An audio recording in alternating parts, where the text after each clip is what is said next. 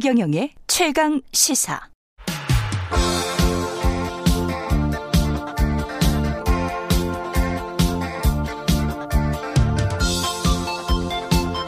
네, 젊은 정치인들과 함께하는 기운찬 코너 젊은 토론 시간입니다. 신인규 국민의힘 바로 세우기 대표 전현 전용기 민주당 의원 자리하셨습니다. 안녕하세요. 네, 네. 안녕하세요. 반갑습니다. 네. 네. 전용기 의원은 원래 고정이었는데 결혼을 해서 예, 신혼여행 갔다 오시더라고. 네, 잠깐 쉬다 왔습니다. 예, 네. 좋았겠습니다. 예, 네. 예, 제일 좋을 때입니다. 부럽습니다. 부럽습니다. 이현주 전 의원이 지금 상황 나경원 전 의원이 불출마를 선언하고 전당대회가 이제 끝났다. 김기현 대표가 된다. 뭐 이런 식으로 이야기를 하던데. 예, 글쎄 어제 그 나경원 의원의 사실 불출마는 좀 예. 상 밖이었습니다. 이제 많은 뭐 평론가들이나 당 내에서도 이 상황에서까지도 출마를 안 하면 음. 이게 뭐 어떻게 이해를 해야 되는 것이냐. 그렇죠. 특히 나아가서 지금 대통령실의 당무 개입에 대한 의혹이 많은데 이거를 만약에 안 나가는 모양새를 취하면 이거 진짜 당무 개입을 또 인정하는 꼴이 되지 않느냐. 음. 그래서 당연히 나갈 거라고 봤고요. 그리고 지지도도 그렇게 많이 떨어지지는 않은 상태였거든요.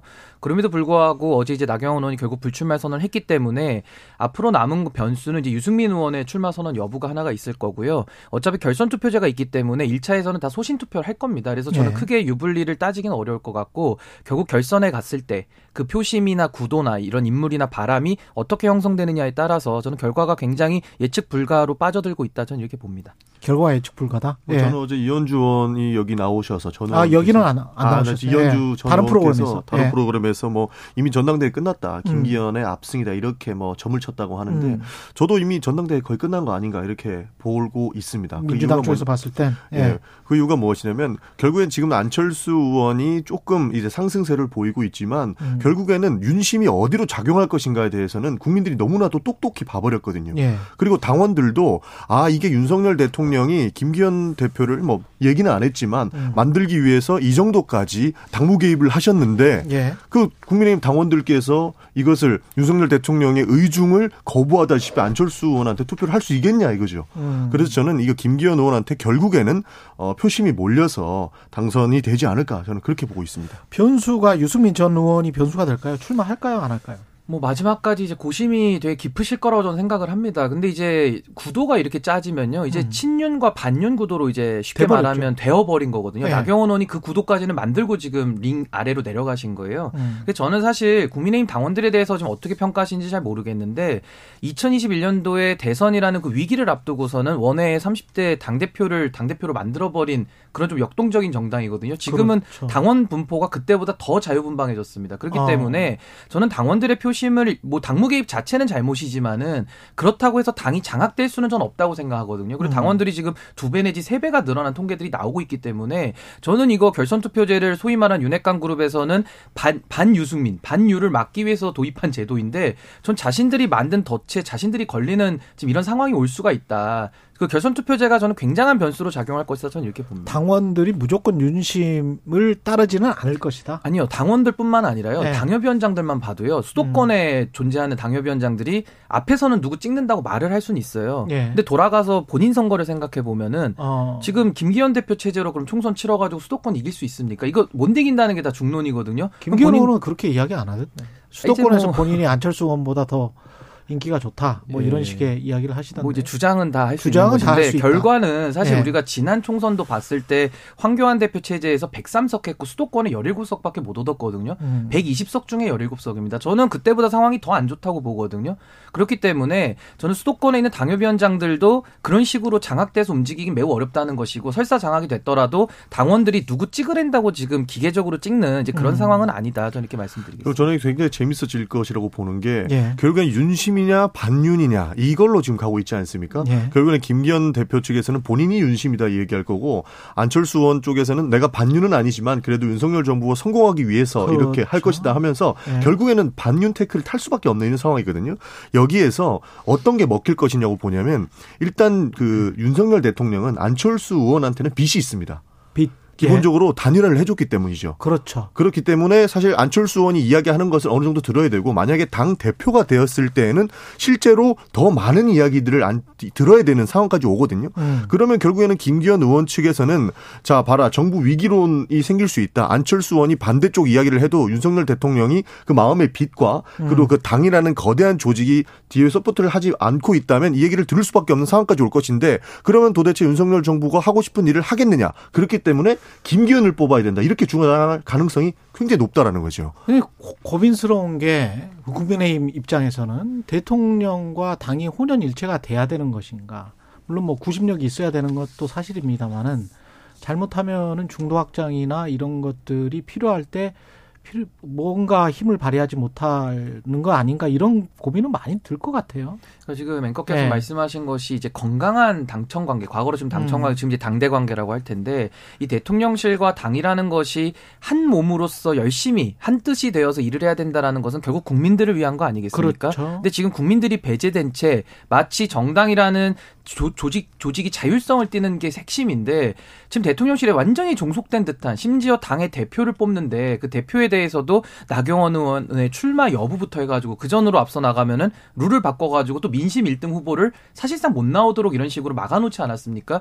그렇다면은 이러한 당에 대해서 대통령실의 강한 압박과 비슷한 이런 식의 장악력이 이거 결국 총선에는 도움이 안 된다는 것이 또 그 미스매치가 되는 거거든요. 음. 그렇기 때문에 저는 건강한 관계라는 것이 무조건 정부가 잘못 가는데도 잘한다 잘한다 하는 것이 당의 여, 여당의 역할은 아니지 않습니까? 그렇기 때문에 저는 많은 국민들께서는 좀 건강한 관계를 원하실 것이다. 그렇다면 네. 협조할 것은 협조를 하고 또 잘못 가는 거에 대해서는 민심을 전달하는 창구로서 여당 역할을 제대로 해야 된다. 저는 이렇게 이해하고 있습니다. 참 그래서 어려운 부분이죠. 방금 신규 대표님 말씀처럼만 되면은 대한민국 정말 성공할 수 있을 겁니다. 그런데 예. 이미 대통령실에서는 이미 당무 개입을 너무 진하게 해버렸어요 이번에. 사실 그 나경원 대표를 해임까지는 안 했어야 됐다고 봅니다. 네.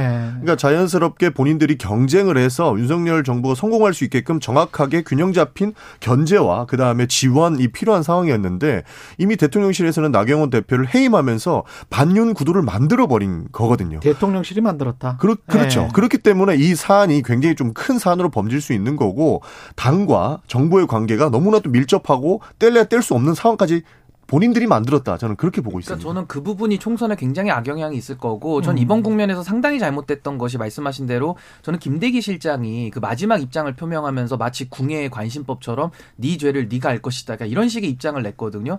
전 이런 식으로까지 노골적으로 개입을 하게 되면은 결국 지금 나경원 의원의 불출마가 당무 개입으로 지금 인정이 돼 버리지 않겠습니까? 음. 그럴 때 굉장히 이거는 좀 위험한 것이고 저는 대통령실보다도 지금 여당이 저는 더 문제라고 봅니다. 왜냐하면은 당연히 대통령실에서는 그립을 세게 해 주려고 할 텐데 예. 이거에 대해서 누구도 목소리를 못 내고 음. 마치 저는 권력이라는 마취총의 전체가 지금 맞아가지고 집단적으로 전 이성을 지금 마, 이성이 마비된 상태다. 지금 그렇게 이해를 하고 있거든요.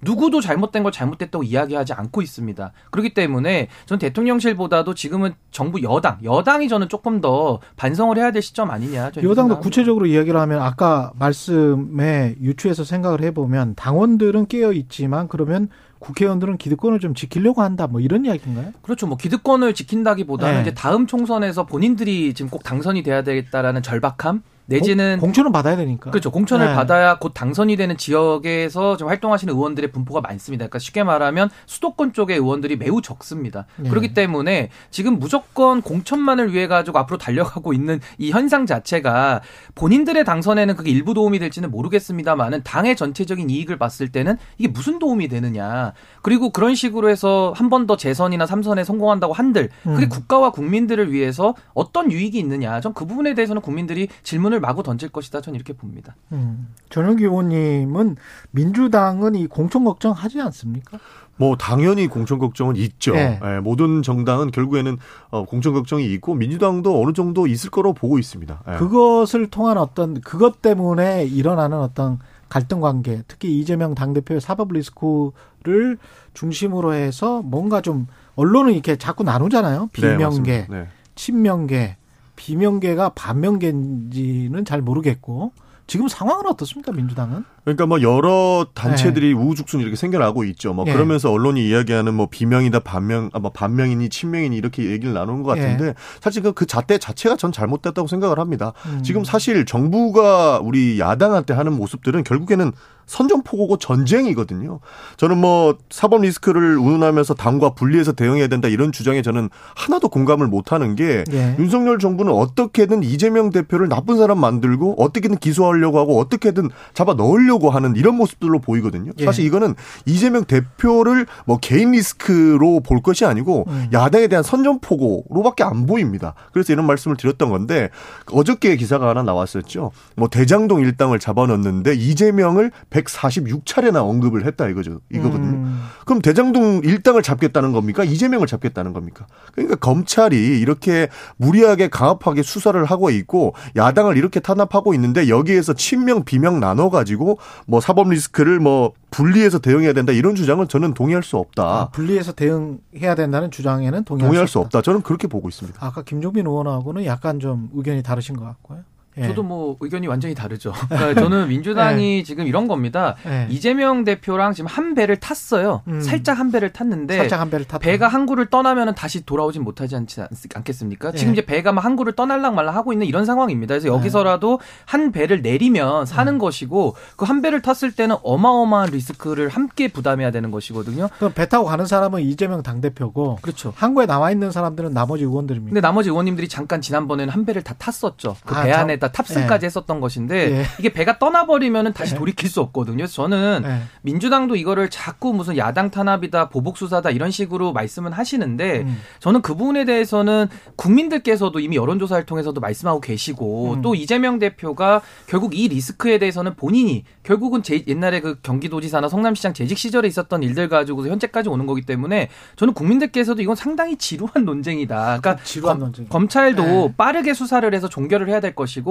이재명 대표도 이것은 당을 끌어들일 것이 아니라 본인이 정정당당하게 이거는 밝힐 부분이다 저는 이렇게 봅니다. 근데 그 검찰도 빨리 끝내야 된다라는 말씀이 맞는 게 여론조사를 보면 KBS 여론조사 한국 리서치에 의뢰해서 했던 조사를 보면 지금 과거하고는 달리 정당한 수사냐 정치 보복이냐 이게 붙어 있거든요. 그러니까요. 예. 국민들도 이제 아는 거죠. 예. 네. 이 상황을 어떻게 이해를 할지 이해해야 될지 모르겠고 사법 리스크 이재명의 사법 리스크로 비화돼서 이렇게 쭉 가다가 잘못하면 검찰이 역치기 당하거나 되치기 당할 가능성 만약에 뭐 무죄인지 유죄인지 우리가 모르잖아요. 그러면 무죄가 일심에서라도 나와버린다든가 기소를 했는데 다른 사실이 나온다. 그러면 이게 상황이 걷잡을 수 없게 되는 거 아닙니까? 근데 일단은 네. 지금 뭐 검찰도 길게 끈 부분에 대해서는 저도 일부 비판했습니다만은 음. 그러다 보니까 민주당도 계속 이걸 정쟁화 시키고 있거든요. 네. 그렇기 때문에 전 그런 의미에서는 좀 조기에 종결을 빨리 하는 것이 옳겠다 네. 이런 생각을 말씀드린 것이고 저는 이 부분에 대해서는 사실 지금 이재명 대표의 오른팔 왼팔들이 다 지금 구속이 된 상황 아니겠습니까? 예. 거기다 지금 관련자들의 증언들이 과거에 비해서 상당 부분 많이 나와서 음. 이 지금 대장동의 실체 내지는 성남 FC라든지 변호사의 대납에 대해서 얼 별개는 지금 거의 다 그려졌다. 근데 저는 음. 이재명 대표가 유죄라고는 제가 한 번도 얘기해 본 적은 없거든요. 예. 범죄 혐의가 있을 뿐이다. 근데 음. 거기에 대해서는 수사를 해야 되는 것이죠. 왜냐하면 이재명 대표도 성역이 될 수는 없지 않겠습니까? 아, 그렇죠. 예. 저는 사실 그 민주당에서 이번에 그 음. 검찰 출석을 앞두고 윤석열 정부가 해도 해도 너무한다. 이게 음. 민, 설 민심이었다 이렇게 기자회견을 하지 않았습니까? 예. 사실 아까 앵커께서 말씀하신 것처럼 우리 국민들도 이거는 너무 정치 보복성이 짙다 이렇게 판단하신 것 같습니다. 그 이유가 뭐냐면 뭐 뭐만 하면 이재명 측에게 뭐 돈을 줬다 대장동 일당들이 나중에 25년도에 뭐 돈을 주려고 약속을 했다 이런 기사들을 봤거든요. 저는 이런 기사들 보면서 굉장히 기가 찼다고 생각을 합니다. 그래서 뭐 분리대응 이런 하는 얘기가 저는 검찰과 윤석열 정부가 결국에 하고 싶은 것은 음. 민주당의 괴멸이라고 보고 있거든요. 만약에 이재명의 개인 비리로만 끝난다고 해서 다른 민주당 인사들 수사 안 한다는 보장이 있습니까? 사실 이런 뭐 보장 이야기는 어떻게든 민주당의 인사를 향한 이런 수사는 지속적으로 인용될 거라고 보고 있고 음. 뭐 자기 측근인 김건희 여사 주가 조작은 왜 수사 안 합니까? 뭐 이런 사안들을 봤을 때 결국에는 타겟은 배우자죠. 그렇죠. 아, 결국에는 네. 타겟은 민주당이 될 것이고 이 네. 선전포고가 지금 네. 이재명을 향한 수사다. 저희는 그렇게 보고 있어서 함께 대응해야 되고 이것은 막아내야 된다. 검찰 대응을 해야 된다. 검찰이 과도하게 수사하는 것은 저희가 끝까지 지켜내야 된다. 저는, 저는 그렇게 오히려 생각합니다. 이재명 대표랑 이런 네. 식으로 계속 한 배를 타고 이제 출항까지 하겠다고 한다면은 음. 저는 그게 오히려 스스로 좀 자멸의 길을 저는 선택하는 민주당이? 거 아니냐. 예. 민주당이. 예. 그리고 저는 괴멸을 윤석열 대통령이 시킨다고 해서 전 괴멸된다고 생각 안 하거든요. 아니 네. 정당이라는 것이 국민의 지지를 바탕으로 먹고 사는 것이지 그렇죠. 어느 권력 권력이 뭐, 뭐 예를 들면은 괴멸시킨다고 해서 괴멸될 수 있는 이런 구조는 아닙니다. 그래서 저는 오히려 음. 국민들의 지금 목소리에 민주당이 좀 더 저는 귀를 기울여야 되지 않을까 이렇게 생각을 합니다. 28일에 이재명 대표가 혼자 출석하는 거는 배를 타고 혼자 가는 겁니까? 항구에 남아 있고 의원들이? 그러니까 뭐 대표께서는 혼자 가겠다. 지난번처럼 네. 이렇게 다 같이 가는 그림은 좀 바람직하지 않은 것 같다라고 판단하신 것 같습니다. 왜냐하면 어 국민들께서 봤을 때는 그 비당원 국민들께서는 어 사법 리스크로 기소가 되면은 뭐 이렇게 대표직을 어 사퇴를 해야 된다 이렇게 말씀하시고 있지 않습니까? 그런 측면에서 어느 정도 리스크 관리를 하는 것이기 때문에 저는 혼자 가시는 게 뭐 혼자 출항하신다 이런 뜻은 아닙니다. 저희는 음. 든든하게 뒤에서 있을 것이라고 어 말씀드리고 그러니까 저도 그게 더 잘한 선택이라고 보는데 이렇게 됐을 선택이다? 때는 예. 첫 번째 때와 이제 또 입장이 바뀌었다라는 비판은 또 따라올 겁니다. 첫 음. 번째에서는 당이 다 대응을 하다가 이젠 음. 또 개인이 대응하니까 음. 왜 입장을 바꾸느냐 이럴 텐데 저는 그래도 음. 그게 국민들을 위해서는 더 옳은 선택이다 이렇게 봅니다. 나경원 전 의원의 불출마 선언문을 곰곰이 보다가 이런 이 대목은 좀 이상하긴 했어요. 질서 정연한 무기력함보다는 무질서한 생명력이 필요하다. 그러면 현재는 질서 정연한 무기력함이다라고 규정하는 것 같고 나는 진짜 엄마다. 솔로몬 왕의 지혜에서 그럼 가짜 엄마는 누굴까요? 어, 저는 사실 그 네. 솔로몬 비유를 보면서 어떤 생각을 했냐면은 음. 그 솔로몬의 재판은 그거 아니겠습니까? 그러니까 친엄마. 네. 친엄마는 아이의 생명을 살려야 되기 때문에 양보를 한 것이고요. 그렇죠. 가짜 엄마는 아이를 죽여서 반으로 갈라서라도 나눠 갖자. 음. 이렇게 얘기했기 때문에 그 교훈에서 핵심은 올바름을 택했다는 겁니다. 그 진짜 엄마는 예. 당을 살리는 길을 택하는 것이죠. 근데 저는 예. 나경원 의원이 YS 대통령 묘소도 참배하고 음. 뭐 영원히 사는 길을 택하겠다 이러면서 뭐 윤핵관들 막 비판도 하고 이러길래 아 저는 이분이 정당 민주주의를 지키려고 하시는구나 이렇게 생각을 하고 있었어요. 아. 근데 갑자기 출마 여부 기자회견을 한다는 것도 생소했고 용감한 불출마 이렇게 얘기하면서 용감한 불출마. 아니 불출마하는데 무슨 게 용기가 필요합니까? 불출마는 그냥 안 하면 안 하는 거지. 이건 예. 비겁한 자신을 좀 포장하기 위한 저는 좀 과도한 좀 액션이다 이렇게 이렇게 봤고요. 나경 전 의원이 겁먹었다. 아 그러니까 그냥 불출마 심플하게 얘기하면 되지 그거를 뭐 용감하게 내려놓는다 이렇게까지 얘기하는 게 형용모순이다라는 느낌이 들었고 음. 저는 결국은 솔로몬의 예에서는 올바름을 택했다라는 것인데 본인은 지금 올바름을 선택 안 해놓고서는 솔로몬의 진짜 엄마다 이렇게 비유를 하시니까 이 국민들의 저는 큰 공감을 얻기는 어려운 비유였다 저는 이렇게 봅니다. 저는 겁먹었다고 생각합니다. 겁먹었다. 그러니까 더 이상 윤석열 대통령의 눈밖에 나지 않겠다라는 것을 이거 만천하에 드러냈다고 생각을 합니다. 결국에는 음. 사실 윤석열 대통령하고 척을 졌던 사람들은 모든 것을 다 잃고 떠나갔거든요. 기본적으로 문재인 정부에서는 조국 전 장관의 수사 그렇게 과도한 수사라고 비판받으면서도 결국에는 구속을 이뤄냈고 대법 판결까지 받아내지 않았습니까? 그러니까 검찰의 칼날이 어디까지 들어갈 수 있을지를 모르는 상황 속에서 음. 나경원 대표도 결국에는 나는 무기력함보다는 무질서 있는 생명력이 필요하다. 결국에는 살아 돌아와야 된다라는 그 마음이 작용한 것이라고 보고 있거든요. 근데 살아 돌아올 수 있어요? 지금 상황이 공천받을 수 있습니까? 쉽지는 않죠. 쉽지는 않아 네. 보이지만 이렇게 죽을 수는 없다라고 겁을 먹었다. 이렇게 평가할 수밖에 없을 것 같습니다. 이렇게 해서 공천받는 게 무슨 의미가 있습니까? 무슨 사선까지 했고 이제 5선이고 네. 뭐 의장 하시려면은 모르겠는데 네. 이게 무슨 의미가 있는가 싶고요. 말씀하신 대로 조국 장관 수사에 대해서는 찬반이 있지만 그래도 죄가 있으니까 대법원에서 다 확인한 거 아니겠습니까? 아니 죄가 있으면 당연히 수사하는 것이죠. 어디든 성역이 될 수는 없는 것이고 전 나경원 의원이 이걸 자꾸 수사랑 연관시키는 것은 밖에서 볼 때 그냥 추측일 뿐인 것이지 뭐 본인의 그 마음을 어떻게 알겠습니까? 그렇죠.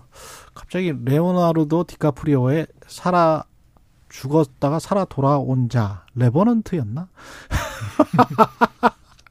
예, 고난이 있어야 되겠죠. 진짜 살아서 돌아오려면. 근데 저는 예. 이렇게 봐요. 나경원의 예. 불출마는 뭐 수사 이런 거 떠나서 저는 본인이 항상 이렇게 주류는 아니었지만 음. 꽃길을 많이 걸어왔던 정치인이거든요. 그게 음. 험한 대접 안 받아봤습니다. 이번에 초선들이 48분이나 막 연명서 돌리고 막 그랬잖아요. 아, 이런 것들이 굉장히 좀 난처했을 겁니다. 그래서 이런 식으로 반윤의 기수라고 음. 찍히는 것 자체가 본인이 상당히 부담스럽지 않을까 저는 이렇게 추측을 합니다. 너무 먼 이야기이긴 합니다만은 이제 흉흉한 소문들이 뭐 동작을에는 누가 나올 것 같고 뭐 어쩌고 저쩌고 그런 이야기들 있잖아요. 그리고 검사 출신들이 아마 전진 배치될 것이다 그런 보도들은 이미 많이 있고 실제로 그런 식으로 되면 기존의 당협위원장이나 국회의원들 같은 경우는 어, 반발을 하고 뭐 당에서 뭔가 사단이 일어날 가능성도 있, 나요 그래서 지금 앵커께서 얘기하신 네. 그 부분을 염려하는 당협위원장들은 그렇게 지금 윤심이 장악하는 대로 안 움직일 것이다라고 제가 말씀을 드리는 것이고요. 음. 결국 그렇기 때문에 또 그런 식으로 만약에 소위 말해서 윤심에 장악된 후보들이 전면에 내세워서 공천을 한다. 아 그럼 총선 결과는 보나 마나죠. 예. 국민들의 선택을 받을 수 있겠습니까? 그러니까 저는 그런 식의 전략을 쓴다는 것 자체가 전 우리 국민의힘 정당 자체에 안 좋은 것이고 또 그런 식으로 해서도 안 되는 것이죠. 민주정당에서 그런 일이 있어서 되겠습니까? 근데 민주당 입장에서는 이런 식으로 가는 게 그 좋은 거 아니에요? 사실 뭐 좋다라고 평가하기보다는 네. 사실 우리가 지금 뭐 다중제, 막 다, 다당제, 다중제 이야기를 예. 하는 이유가 결국에는 서로 합의를 이끌어내고 국민들을 위해서 이렇게 어느 정도 대화가 통해야 되는 상황을 음. 저희는 원합니다. 근데 지금 상황에서는 뭐 이재명 대표 수사와 관련돼서도 계속적으로 저희가 한 목소리를 내려고 하는 것들이 음. 어 결국에는 지금은 대화가 절대 안 되는 상황 속에 놓여 있거든요. 음. 그런 측면에서는 현재 국민의힘 상황은 저는 바람직하지 않다고 보고 있습니다. 근데 정동영 전 장관이 최강 시사에서 이런 이야기를 했거든요. 민주당이 170석이나 되는데 과거에 뭐 90석 있을 때도 이러지는 않았다. 배부른 야당이다. 검찰 뭐 압수수색 영장 발부하고 그러니까 겁먹었다. 겁먹은 야당이다. 실제로 어떻게 느끼세요? 겁먹은 야당이다라는 예. 평가 전 동의하기 어려운 게요. 음. 검찰이 이렇게까지 강력하게 힘을 얻고 이렇게 막 칼자루를 휘두른 적은 없었다라고 보고 있습니다. 예. 기본적으로 뭐 어디 압수수색을 나갈 때에는 만약에 뭐 국회로 압수수색을 나갈 때에도 어느 정도 절차와 정당성을 확보하고 들어온 상황이었거든요. 그런데 갑작스럽게 어디에서 힘을 받았는지는 모르겠는데 굉장히 좀 무리하다 싶은 수사들이 굉장히 많습니다. 그리고 음. 검찰발 단독 보도가 이렇게 많은 적이 또 없었던 것 같아요. 예. 그런 측면에서 저희가 이렇게 조금 과민 반응한다는 평가는 받을 수 있습니다만은 그 과민 반응에는 충분한 근거가 있다 이런 말씀을 드리고 싶습니다. 신규 변호사. 저는 이 부분에 대해서는 사실 민주당이 뭐 검찰에 대해서 좀 과도한 수사 부분 지적하셨는데 저는 민주당의 지금 핵심 어려움의 원인은 전 전략의 부재라고 봅니다. 그러니까 당 대표가 지금 본인 사법 리스크, 본인 개인 사법 리스크에 매여 있다 보니까 어떠한 메시지를 던져도 국민들이 받아들이질 않고 있어요. 그리고 음. 본인도 아마 저는 머릿속이 복잡할 것이다. 그러니까 당 전체를 놓고 169석이나 되는 이 거대한 야당의 힘을 갖다가 응집해서 써도 될까 말까인데 그것을 지금 뭐 이재명 대표 중심으로 응집을 못 시키는 겁니다. 그래서 그건 저는 전략의 전략의 부재 그리고 정무조정실장도 좀 구속이 돼 있기 때문에 음. 정무조정을 어떻게 하겠습니까? 그러니까 이런 부분들 때문에 전 이재명 대표가 당과는 좀 분리돼서 당을 살리는 쪽으로 가는 것이 오히려 본인이나 또 당 전체에도 낫지 않을까 생각합니다. 그러니까 저희가 어, 지금 정부 여당과 검찰이 바라는 게 민주당의 바로 이런 모습이라고 저희는 평가하고 싶습니다. 네. 그러니까 이런 식으로 개인 사법 리스크라고 표현을 하면서까지 어 민주당과 이재명을 분리시키려고 하는 모습들이 결국에는 우리가 어 이런 분란 속에서 모든 메시지가 묻혀지기를 바라는 것이 지금 정부와 검찰이 바라는 것이 아닐까. 그래서 이런 민주당은 억울할 수도 있겠습니다만 그럼에도 불구하고 제가 외부에서 보는 시각은 검찰이 뭐 일부러 그랬건 아니면 대통령실 일부러 그랬는지 아니면 정당한 수사였는지는 모르겠습니다만은 이 프레임 안에 갇혀 있어 보이는 거는 사실이에요. 그래서 민생이라는 네. 이야기를 아무리 다른 국회의원들 또는 이재명 당대표가 해도 그것보다는 이 프레임 자체 그 검찰의 수사와 관련된 것 그것만 이제 계속 생각이 나는 거죠. 그러니까 그 유권자들 입장에선 그 네. 프레임 속으로 국민의힘에서도 계속 넣으려고 하니까 저희가 네. 정부와 검찰이 그걸 원한다라고 평가하는 것인데 왜냐하면 음. 어떤 얘기를 해도 이재명 방탄 얘기밖에 안 해요. 국회에서 회의를 하더라도 음. 다른 이야기를 하고 있다가 갑자기 나와가지고 이재명 방탄 아니냐 그런 말도 안 되는 소리를 아니, 하니까 그걸 원한다. 진짜 억울한 게 이게 네. 국민의힘 탓은 아닌 게 일단 시작을 보면요 네. 이재명 대표 선출됐잖아요 77%라는 어마어마한 득표를 하신 분인데 네. 그때 당시에 컨벤션 효과 없었습니다 한번 그건 찾아보시면 아실 거예요 당시에 네. 컨벤션 효과 없었고요 이번에 신년에도 이재명 대표가 신년 기자회견하면서 많은 내용을 던지지 않았습니까 그 많은 내용을 던져도 어디서도 이렇게 주목을 하지 않아요. 그 이유는 이재명 대표가 가지고 있는 그 메신저로서의 신뢰도 이런 것들이 저는 음. 국민들한테 정치적으로 지금 우리는 정치를 하고 있기 때문에 대선과 지선과 여러 가지 선거를 통해서 평가를 받은 분 아니겠습니까? 그렇기 때문에 메시지에 힘이 실리지 않는다. 이 지적은 그냥 냉정하게 이거는 바라보는 국민들의 시각이라고 저는 생각합니다. 그러니까 결국 언론은 여야 음. 목소리를 다 실어줘야 되는 거지 않습니까? 네, 그렇죠. 윤석열 대통령이 이란에 가서 망언 그러니까 UAE 가서 망언을 이란에 대한 망언을 하고 왔는데 네. 이게 이재명 방탄용으로 우리가 이야기를 하는 거래요. 이런 게 무슨 대화를 하겠습니까? 그런 네. 측면에서 이 프레임으로 넣으려고 하는 측면도 있다. 뭐 그런 면도 없진 않겠죠. 그, 근데 이제 객관적인 네. 평가는 그렇다는 겁니다. 그거는 망언입니까? 망언이죠. 그 예. 이란은 UAE의 적이다 이렇게 얘기하는 건 망언이죠. 예, 그 대통령실 그리고 대통령이 외교 실수가 잦은 것은 정동영 전 장관은 이제 실력 부족, 경험 부족 이렇게 이야기를 하던데 실력은 갑자기 쌓을 수는 없는 거 아니에요? 그렇죠. 일단 사실 정치를 오래 했던 네. 사람들이 가장 신뢰받는 구, 부분은 여러 가지 생각들하고 여러 가지 이 목소리를 들어본 상황이라고 저는 생각을 하거든요. 음. 근데 대통령께서는 그래도 대통령으로서 있지만 정치인으로서의 삶은 되게 짧았다고 보고 있습니다. 그렇기 짧았다. 때문에 이 실력을 쌓을 수 있는 시간이 조금 부족하지 않았나 저는 그렇게 음. 봅니다. 저는 뭐 대한민국 네. 대통령이 그렇게 경험 많고 실력 많은 대통령은 저는 지금까지 역대 대통령도 다 없었다고 보고 다 초보입니다 사실은. 근데 네. 저는 대통령에 대해서는 좀 보좌의 실패를 지적하지 않을 수 없습니다. 그러니까 대통령이 고집이 세고 만약에 말을 안 듣는다. 그럼 참모들은 가서 자기 자리 날라갈 걸 생각하고라도 직원을, 직원을 해야 되는데 해야 지금 직원하는 참모가 전혀 보이지 않는다. 전 이 부분에 지금 문제의 원인을 찾아야 된다. 네. 이렇게 봅니다. 여기까지 듣겠습니다. 신인규 국민의힘 바로 세우기 대표 그리고 전영기 민주당 의원이었습니다. 고맙습니다. 감사합니다. 네, 감사합니다. 그리고 아까 그 김기현 의원이 인터뷰에서 서울 지역에서 본인 지지율이 안철수 의원보다 앞선다 이런 여론조사를 이야기를 했는데요. 엠브레인 퍼블릭이 YTN 의뢰로 지난 22일부터 23일까지 국민의힘 차기 당대표 적합도 조사를 한 것, 이것을 의미하는 것 같습니다. 서울에서는 김기현 의원이 25.5%, 안철수 의원이 17.1%. 어, 맞네요. 예, 이렇게 조사가 됐고요. 자세한 내용은 중앙선거 여론조사 심의 홈페이지를 참조하시면 됩니다. 예, 두 분 고맙고요. 예, 감사합니다. 1월 26일 목요일 KBS 일라디오 최경령의 최강 시사였고 내일은 드디어 금요일이군요. 예. 저는 KBS 최경령 기자였습니다. 내일 아침 7시 20분에 다시 돌아오겠습니다. 고맙습니다.